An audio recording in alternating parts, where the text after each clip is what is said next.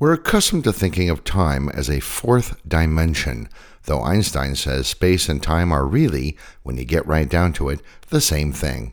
He once famously said, quote, The distinction between the past, present, and future is only a stubbornly persistent illusion. Well, this makes us wonder will it one day be possible to travel in time the same way we do in space? If so, one can only assume that if time travel exists at some future date, well, then there must be some people from our future walking around today in our present. And there have certainly been plenty of claims to that effect. We'll look at a few of those, hopping around the space time continuum to different cities and countries and different years.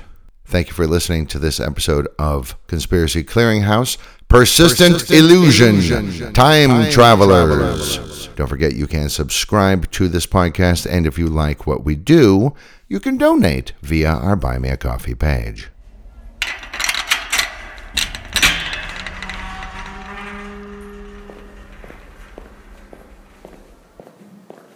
You leave the world behind and enter a large chamber filled with boxes and crates as far as the eye can see. Welcome to the Conspiracy Clearinghouse the podcast that takes a rather skeptical look at conspiracies and mysteries. Each episode will examine various conspiracy theories, most of which are not true, a few of which might be a little bit true, and even a couple that turned out, in fact, to be true. There are many boxes in the clearinghouse, and along the way, we'll look at some mysteries and hoaxes as well. We dare to look behind the curtain that's behind the curtain. I'm your host, Derek DeWitt.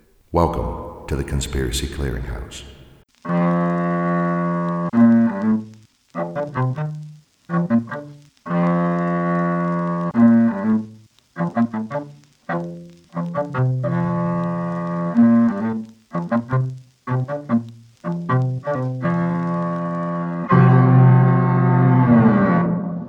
Across, Across the, track, the track, Blues. Blues.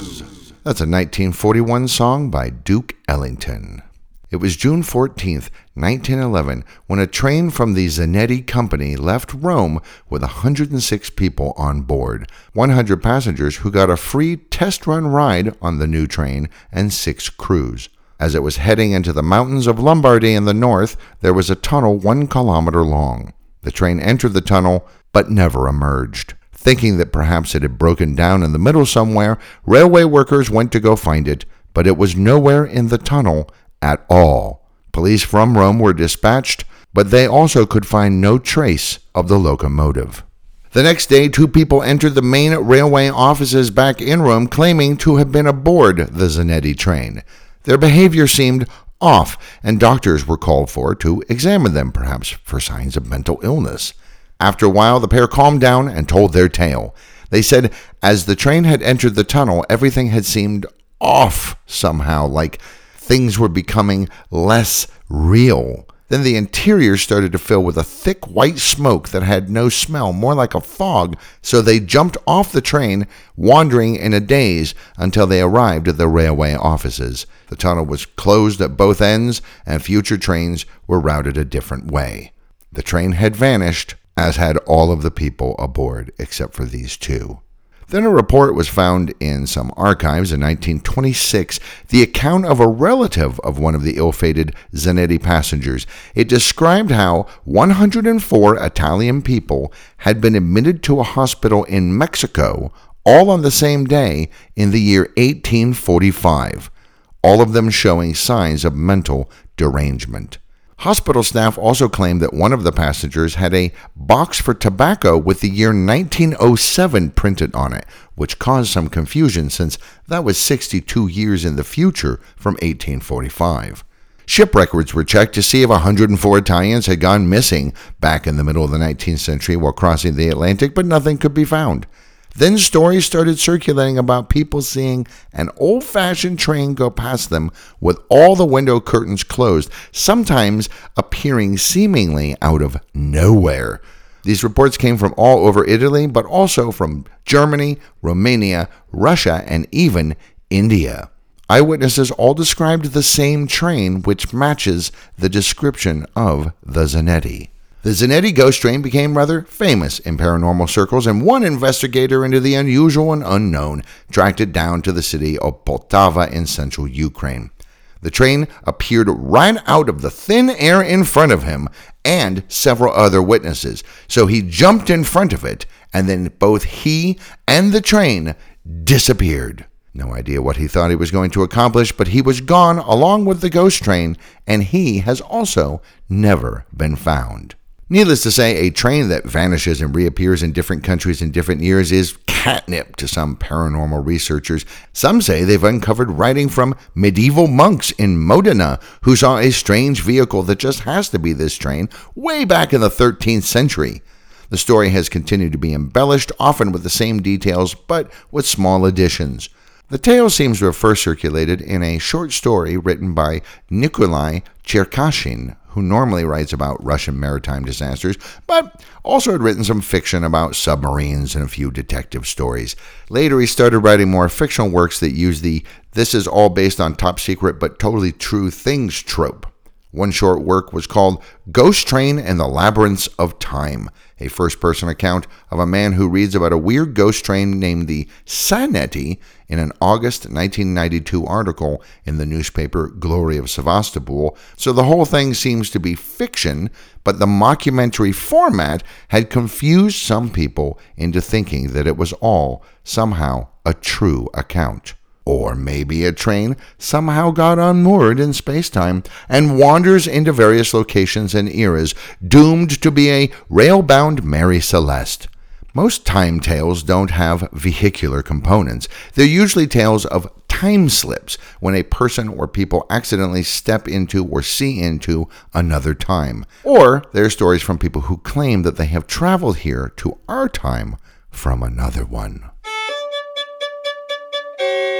August, August in, Versailles. in Versailles. That's a reference to the 1932 song April in Paris, written by Russian born American composer Vernon Duke for the Broadway musical Walk a Little Faster, and covered by many, many artists, including a 1955 version by Count Basie, arranged by Wild Bill Davis. British academic Charlotte Moberly went to visit fellow teacher and friend Eleanor Jourdain, who was living in Paris, and they tooled around a bit. On August 10, 1901, they took a train out to the Palace of Versailles and then took a tour of the structure, but didn't think much of it, actually. They thought, you know, maybe some of the other buildings on the grounds would be more interesting, so they opened up their Baedeker guide and set out for the Petit Trianon, a neoclassical chateau built in the 1760s. Walking through the gardens, they saw some signs of how things really just hadn't changed all that much around here. There was a woman shaking out a cloth, an old farmhouse with a really antiquated plow in front of it, and so on. A little further along, they were assailed by a feeling of unease and fatigue, in which everything sort of took on an unreal quality, almost as if they had stepped into a painting.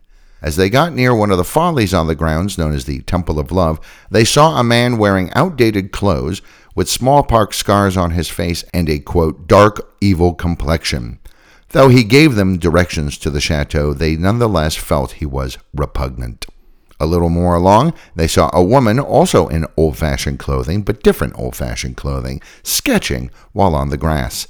Then they saw the chateau and returned to the main palace had tea at the Hotel de Reservoir, and then went back to Jourdain's apartment in the city. Sometime later, both women got in contact again and compared notes on that odd afternoon and decided that they should each write their own account of their visit to the former home of the Sun King. They then compared their recollections and concluded that they had somehow seen the day August 10th, 1792, 109 years earlier and just a few years before the French Revolution. They went back to Versailles, but things both of them remembered were not there anymore, such as a kiosk that they'd passed and a bridge that they'd walked over. After doing a bit more research, they decided the scary, smallpox scarred man had probably been the Comte de Vaudreuil, a friend of Marie Antoinette's, and that the woman they'd seen sketching in the grass had been Marie Antoinette. Because this was the early 20th century, they thought of their experience in terms of a haunting, which was quite a big topic in those days, and so they wrote up what had happened in a book titled An Adventure, published in 1911 under two pseudonyms. Their real names would finally come out in 1931. The book was a big success and sparked many debates and conversations about the validity of their claims, with people coming out for or against this being a supernatural experience. Most serious folks dismissed it as pure fiction, especially once you looked at all the errors and inconsistencies in the account. Subsequent printings of the book would add and change some of the details, adding to the narrative's unreliability. The poet Robert de Montesquiou lived nearby and was known to throw lavish costume parties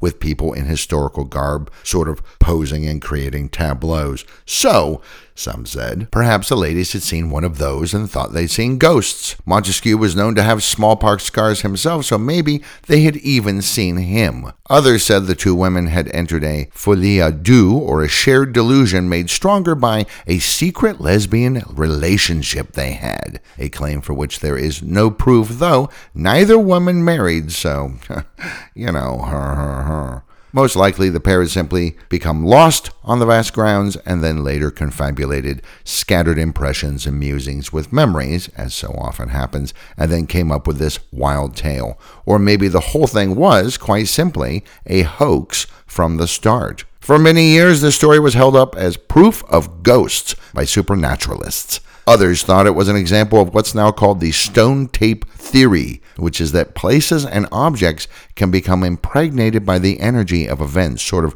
recorded and then played back, if you will, sometime in the future for people who are sensitive to those energies. Perhaps some muse, such a thing had happened here at Versailles, though why a calm day before the tumultuous events of the French Revolution would get captured instead of what was no doubt days of high emotion during the Revolution is unclear. Other paranormal folks thought no, no, this was a classic case of retrocognition, where an object transforms itself into a past version of itself. And time travel fans thought that this was one of the earliest clear accounts of what's known as a time slip. And there have been plenty of similar reported time slips over the years.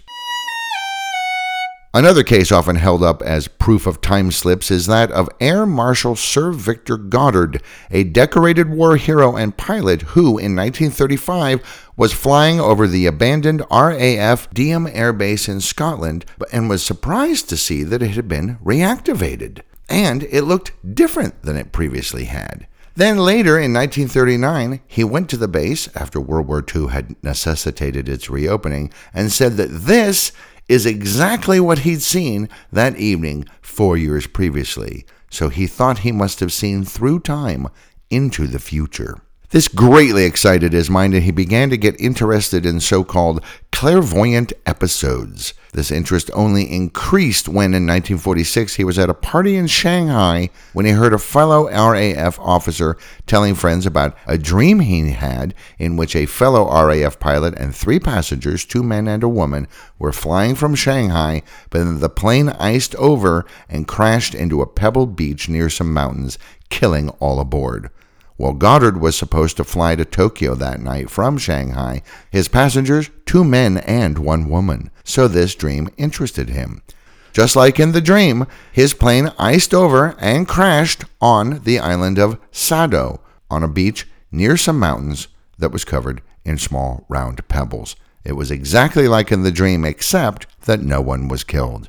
For time travel folks, this and the Ghosts of Versailles are clear proof that time slips happen, sometimes to the past, sometimes to the future. The problem has always been there's never any physical proof. In both of these cases, supposedly sober witnesses recount extraordinary things. Two Oxford educated academics in the first case, and a celebrated RAF officer in the second one except that Charlotte Moberly would, in 1914, also claim to have seen the ghost of Roman Emperor Constantine hanging around the Louvre, though no one else saw him. And when Victor Goddard got older, he became interested in late 1960s ideas of spiritualism, talked a lot about UFOs, and wrote a book about ESP. So, you know, there's that. But there are many anecdotal stories as well that get passed around as essentially urban legends and then get written up in some book titled something like The World's Greatest Unexplained Mysteries or whatever, like the following.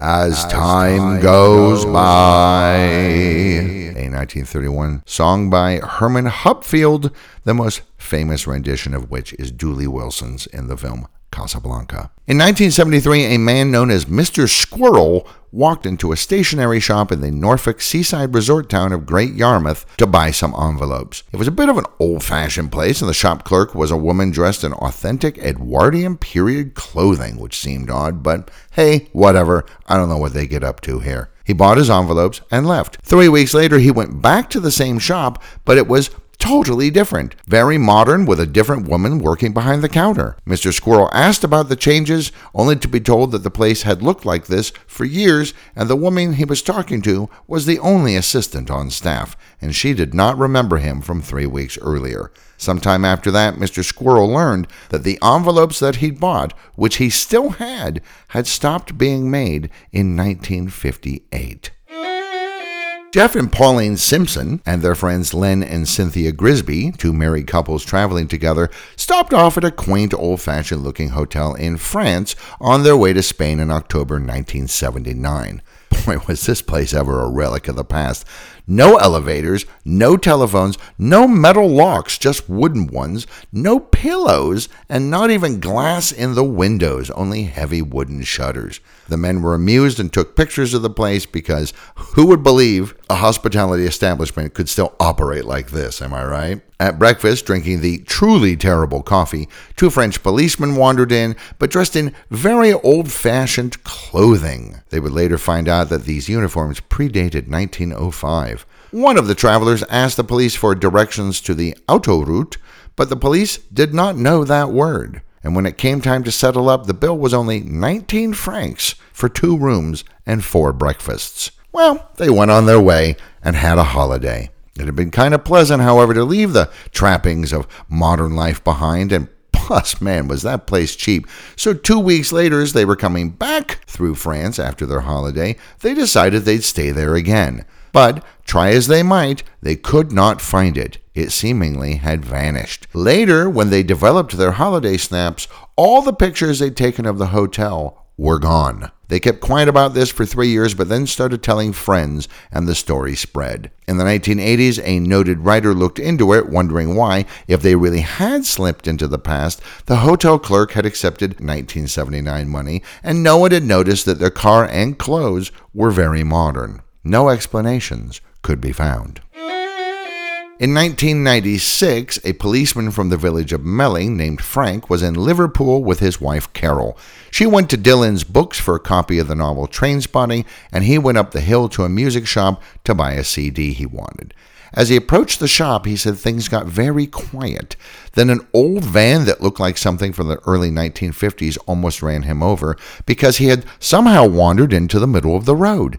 He glanced back towards Dillons bookshop, but now there was a sign that said Cripps, and the display window showed women's handbags and shoes, not books. Looking around to orient himself, Frank saw people dressed in what he thought of as 1940s or early 1950s clothing, though he did see one young woman wearing modern clothes heading towards Cripps. He followed her in, and instantly the interior was once again Dillons, the bookshop. He exclaimed surprise to the young woman, who also expressed surprise because she thought she was going into a vintage clothing shop.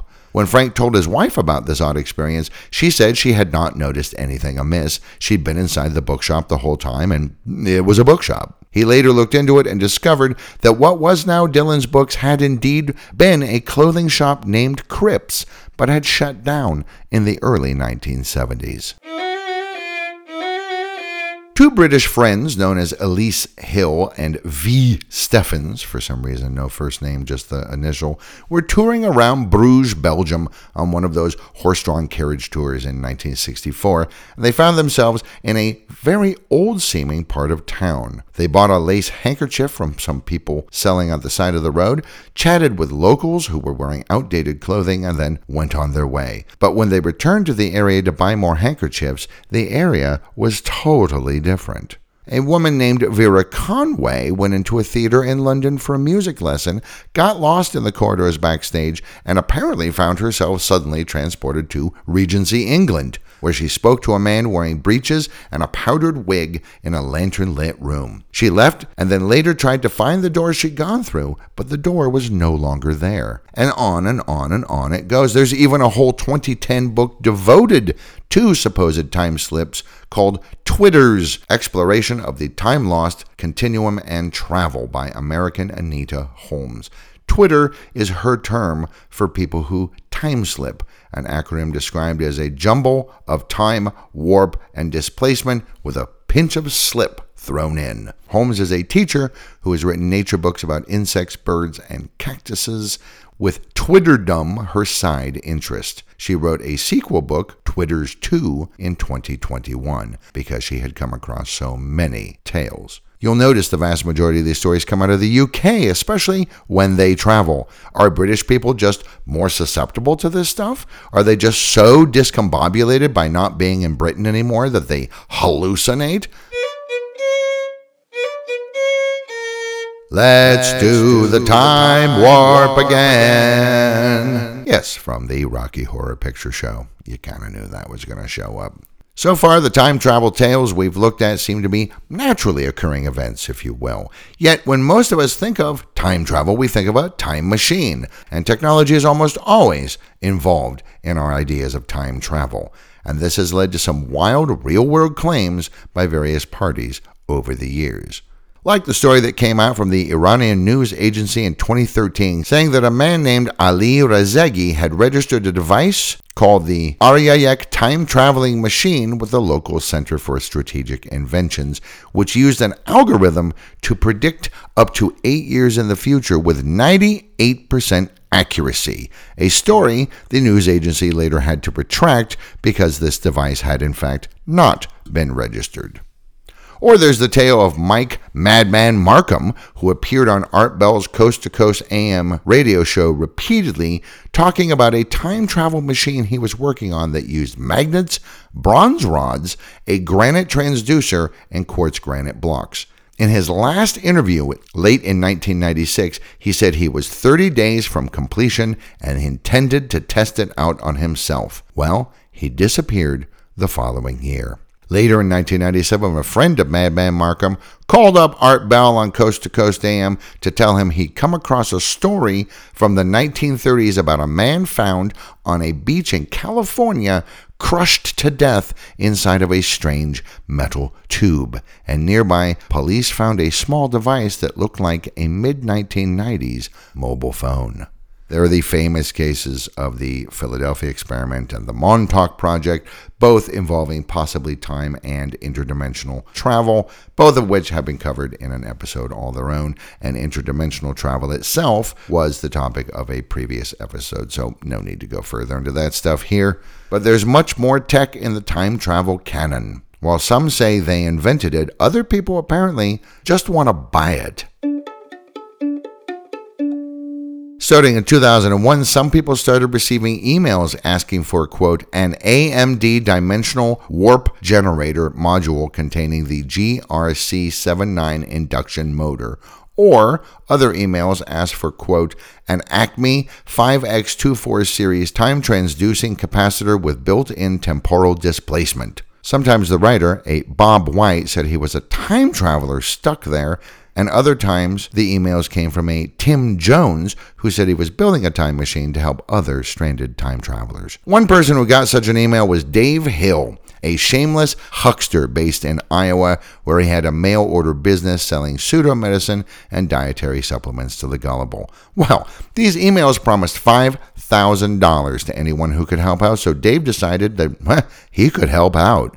He created an online shop on his Dave's Planet website offering a number of items that might help out. One of these was an old hard drive motor that Dave had done a little Photoshop magic with the image of, and he built it as a warp generator, and Bob White bought it. So Dave sent it off by UPS. A little later, Bob thanked Dave and asked for more parts. This went on for a while until even Dave started feeling bad, taking advantage of somebody who was clearly not well. The emails continued to go out through 2001 and 2002 and into 2003. Another person said, Yeah, yeah, I have a dimensional warp generator. So Bob supplied an address in Woburn, Massachusetts, saying that he would teleport the device from there at 3 p.m. on July 28, 2003. The person who'd responded went there to see who would show up, but nobody did. Some internet sleuths decided to try and find out just what exactly was going on here. Was this some weird sort of email harvesting program?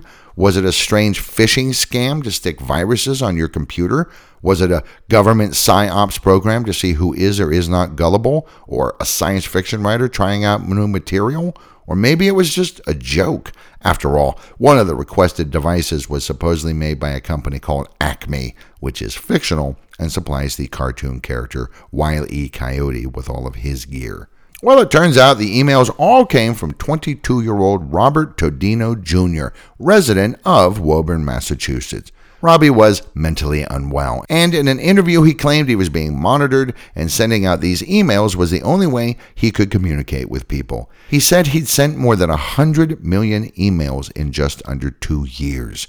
If that's true, that's four and a half million a month or 150,000 a day, more than 8,000 an hour, assuming six hours for sleep. So this would seem to be literally the only thing Robbie Todino does except he had a company called RT Marketing, which sent out mass spam emailings offering things like free government grants and detective software. That is, until August 2001, when the Massachusetts Attorney General ordered him to stop and fined him $5,000 in the first anti spam action ever taken by the state of Massachusetts. It was just three months later that Robbie began his massive quest for time travel technology. In his very earliest emails, he said that he had been poisoned by his father's girlfriend and needed to travel back in time so that he could prevent his life from being stolen. And then the tale had morphed into a much bigger story through subsequent emails.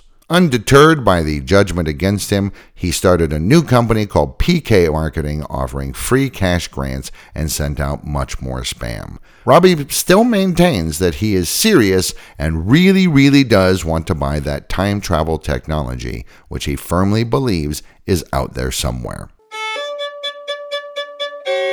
Let the bells ring a 2004 song by Nick Cave and the Bad Seeds on the double album Abattoir Blues and The Lyre of Orpheus. In the internet age, there's a lot of supposed proof that time travel is real, as evidenced by old pictures showing people with modern clothing and devices and so on in them.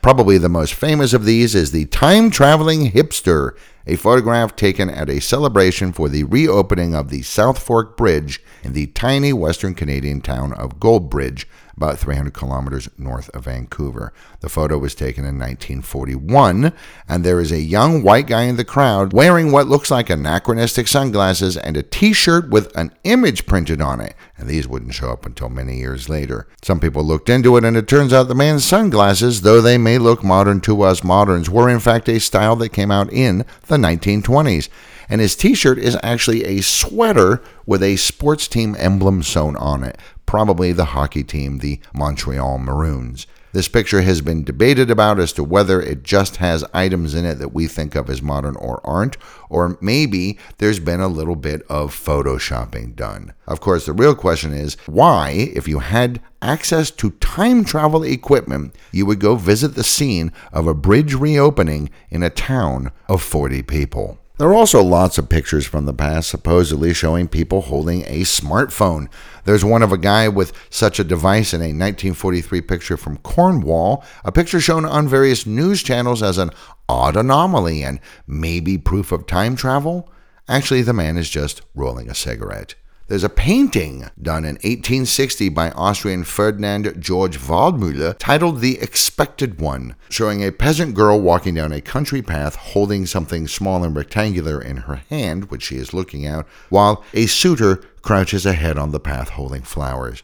But wait, what is that thing in her hand? Is that a smartphone? Well, of course it isn't. It's a small book, probably a prayer book, which even the most cursory zoom in on reveals. But rumors flew around the internet anyway, saying, no, that's an iPhone. A classic case of people in the modern age thinking anything that shows someone looking down while walking at a small rectangular thing must be looking at a smartphone. In 2010, a video clip showed up on YouTube, a section of bonus material from the DVD for the 1928 Charlie Chaplin film The Circus. The clip is footage from the premiere in Los Angeles, and a woman can be seen walking past the crowd holding something up next to her ear. She's got a smartphone. Therefore, she must be a time traveler. So said the original uploader filmmaker George Clark, who makes horror films. Experts say she is actually probably holding a hearing aid device, maybe a rectangular ear trumpet or an Acousticon hearing aid device, which has just started being marketed right around them. Well, if there are time travelers, then there must be viable time machines, right? Two tales of time tech make the rounds in the conspirasphere that are worth looking at. Die Glocke, or the bell, was supposedly one of the Nazi Wunderwaffe, or wonder weapons. So says the Polish book Prawda o Wunderwaffe, or The Truth About the Wunderwaffe, by Igor Witkowski, published in 2000. Witkowski claimed the bell was a device 12 feet high and 9 feet across. It glowed and rotated and was either an anti gravity device for use in a Nazi flying saucer or a time machine. The machine seat created a, quote, vortex compression and, quote, magnetic field separation. It used a radioactive substance codenamed Xerum 525, which was so toxic it killed most of the people on the project. The survivors were liquidated by an SS hit squad and the machine was moved to a hidden base. Witkowski says he got all this detail from a Polish intelligence agent who lent him the transcripts of interviews with Jakob Sporrenberg, an SS officer who, after the war, spun a number of fantastical tales of secret projects in an effort to seem useful and so not be executed for his numerous war crimes. He failed and was executed in Poland in 1952. But British journalist and writer of wartime thrillers Nick Cook took up the story of Die Glocke two years later for his book, The Hunt for Zero Point, which looked at supposed anti gravity research. He suggested maybe there was something to this whole story and the Americans had it. Then this caught the attention of fringe UFOers who added their own flourishes that 60 Nazi scientists had died from the radiation from Xerum 525, that it allowed them to look into the past but not travel to the past, that it's buried under a mountain in Poland on a train that's also filled with Nazi gold, or that it was smuggled out of Europe to secret Nazi bases in South America, or maybe Antarctica, or maybe a secret base on the far side of the moon or the Americans got it and it is now stored at Area 51. In 2002, a French Catholic priest wrote a book called The New Mystery of the Vatican that claimed an Italian priest and scientist named Pellegrino Maria Ernetti, a well known exorcist working out of Venice, had worked with an international team of 12 scientists, including Enrico Fermi and Wernher von Braun, to invent a machine that allowed looking into the past. Called the Chronovisor, the Vatican helped fund this project and once it was complete, used it to watch key moments from history. They saw Cicero's speech in the Roman Senate in 63 BCE, the founding of the Roman Empire, the destruction of Sodom and Gomorrah, speeches by Mussolini and Napoleon, a 169 BCE performance of the play Thyestes, peeked in at a 2nd century CE Roman market, and of course, they watched the crucifixion of Jesus Christ, which they also photographed, as well as the Last Supper, and Ernetti took a picture of that as well, which he still had. This actually all came out first in an article way back in May 1972 titled, A Machine That Photographs the Past Has Finally Been Invented. Now, Enrico Fermi died in 1954, so this must have been way before this 1972 article. It was noted at the time that the picture of Jesus dying on the cross that they supposedly took using the chronovisor looked suspiciously like a postcard made in the town of Collevalenza, itself a picture of a wooden statue in a church in Umbria carved by a nun who had seen a vision of the crucifixion. No, no, it's real, said the author, then recanted, saying he made it all up. But then, just before his death in 1994, he again said, no, it was real, and the Vatican had it. Father Francois Brune said that Ernetti had been pressured into recanting, but faced with meeting his Maker, finally told the truth. He also said Pope Pius XII had forbade anyone with knowledge of the machine from talking about it, and the Vatican did issue a weird statement in 1988 saying that if anyone used a device matching the description of the chronovisor, they would be immediately excommunicated. well, certainly this is a hoax, needless to say. Ernetti once produced a transcript of the play that they claimed to have seen, but it differed from the one passed down through history, and he even later admitted that he'd forged that document. But everything else he said was true. So, just the fanciful notions of a very smart man taken up and amplified by others. Some people who believe this device today say that actor and director Mel Gibson has access to it, because I guess he's tight with the Pope, and that's how he made his strange, masochistic 2004 tone poem, The Passion of the Christ, so realistic, because he had seen the actual Passion of the Christ using the chronovisor.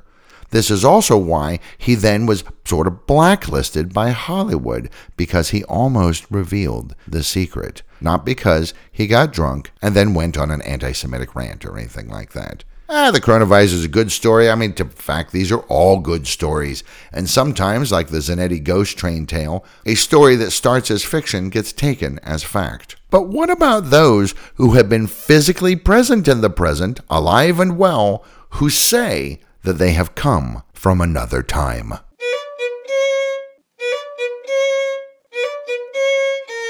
Traveler in Time. That's a 1972 song by Uriah Heep.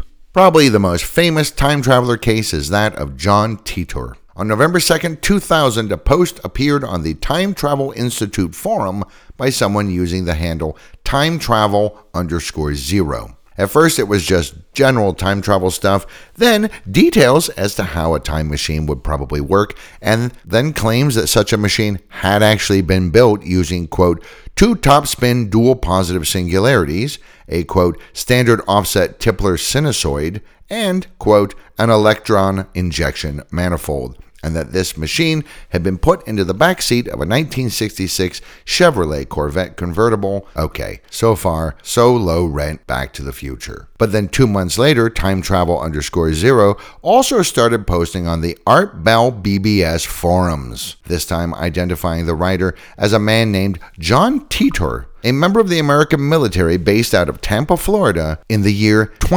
2036, who was part of a secret government time travel program with the mission to return to the year 1975 and get an IBM 5100 computer, which runs on APL and BASIC, and was needed to debug computers in his year in order to stave off the Unix 2028 problem. This is a real problem with Unix systems in which a time formatting bug messes up dates and times after 3:14 and 7 seconds UTC on January 19th, 2028.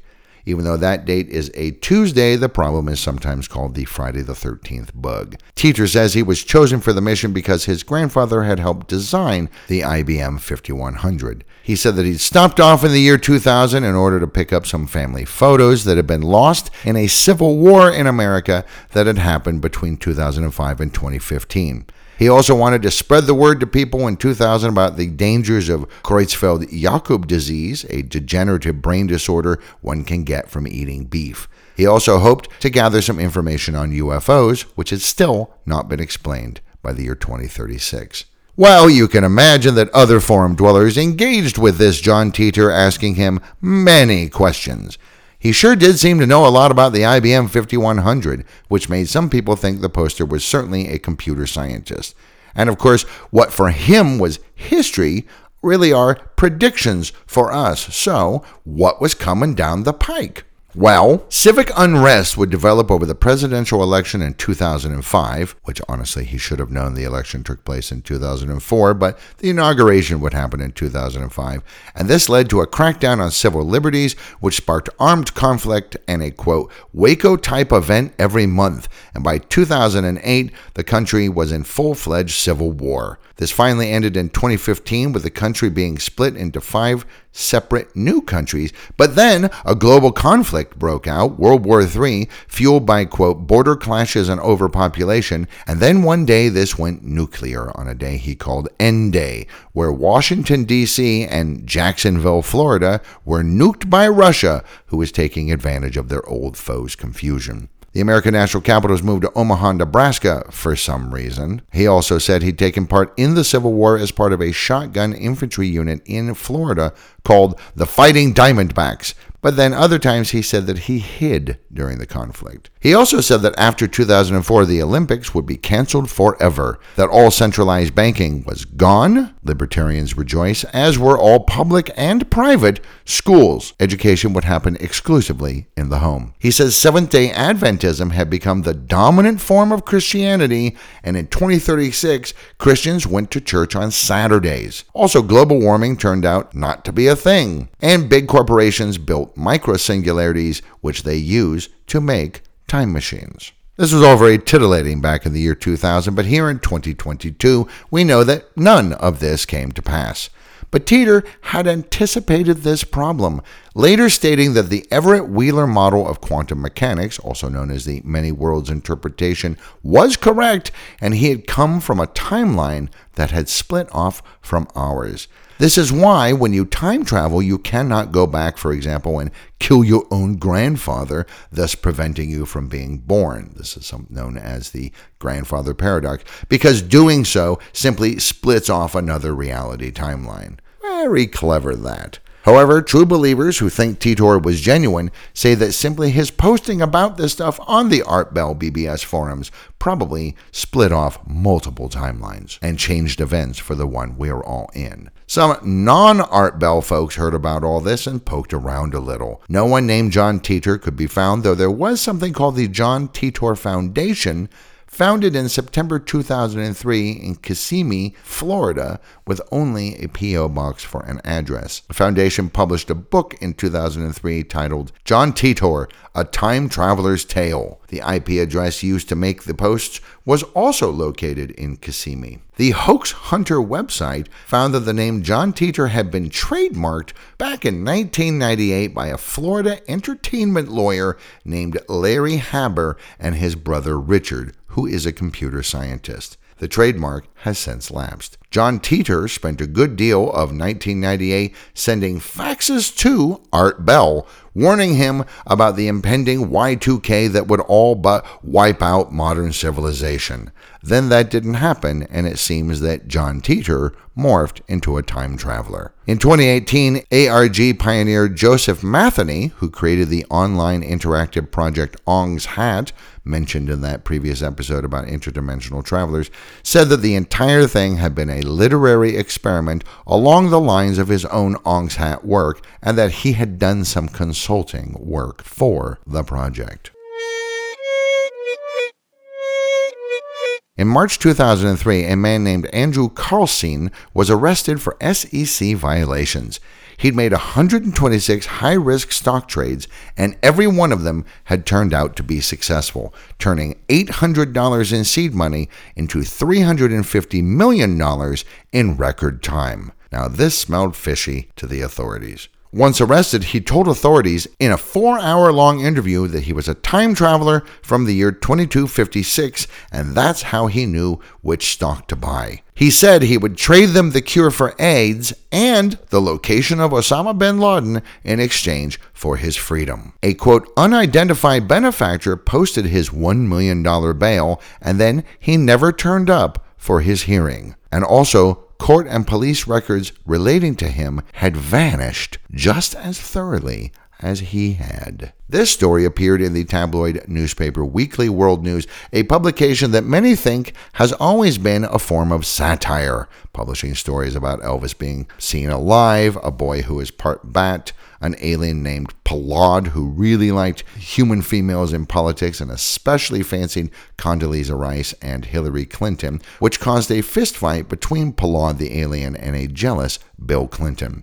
After P'lod left Earth, the paper said that Hillary had adopted an alien baby. Things like this. So, this is not a story to be taken seriously. But Yahoo News picked it up and reported it as if it were a real story. And then other news services just cannibalized the Yahoo story, and pretty soon it was being reported by many major news agencies. And then it got into internet forums and chain emails with more and more details and embellishments being added, and pretty soon, boom, a brand new urban legend was born. In 2017, a video appeared on YouTube featuring a young man, probably about 20 years old, with his face blurred out using the name Noah, who claimed to be from the year 2030 and to be 50 years old, but he'd taken certain drugs available in his year to restore his youth.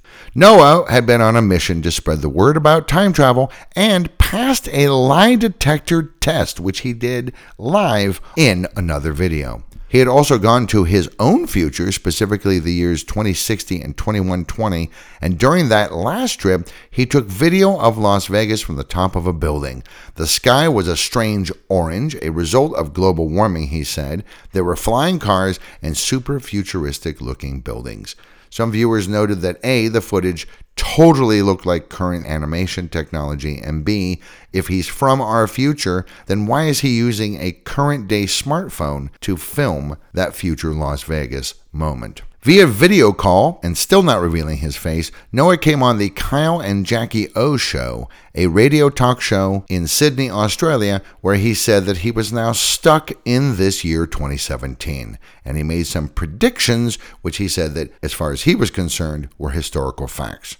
He said cable TV would go away and it would all be streaming onto personal devices, that there would be a major war that fell just short of being a world war, that most forms of cancer got cured, India would become a superpower in 2030, that mobile phone technology would become embedded in people's bodies, that Instagram just goes away. Whew that scientists live on Mars and humans are in communication with aliens, and that Yolanda Renee King, granddaughter of Dr. Martin Luther King Jr., would become President of the United States at the age of 21 after a constitutional amendment is passed to lower the mandatory age. Currently, you have to be at least 35 years old to be president, and she will be 21 in the year 2029. I mean, it's all good stuff, and the acting is really quite good. In 2019, the YouTube channel Noah the Time Traveler, which he'd set up, finally revealed Noah's real face, and after that, a confession video by the boy, an actual young man named Mike,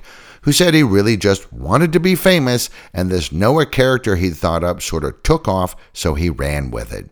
It's actually a kind of a sad video because he says he never really fit in anywhere before, but also darkly hints that people are hunting him for the secrets to time travel. He reiterates that he made it all up, and yet some people do not believe him. And by the way, he really did beat that lie detector test set up by Apex TV because it was actually not a very good one, he says, and he had watched videos on how to beat a lie detector test. Yet there are people today who say, no, this kid is fake and I'm the real Noah, and another internet urban legend circulates around the web. The topic of time travel is an intriguing one, and in a future episode, we'll look at some serious science behind actual ideas of both multiple universes and traveling through time.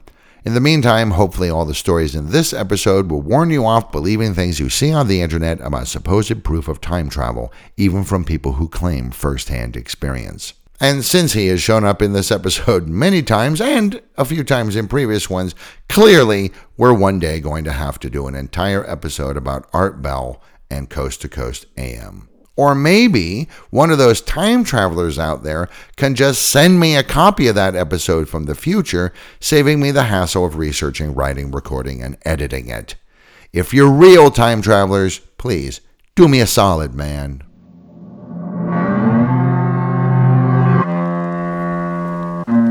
Thank you for visiting The Conspiracy Clearinghouse. We're closing now, but we'll open another crate in the next episode. Until then, thank you for listening.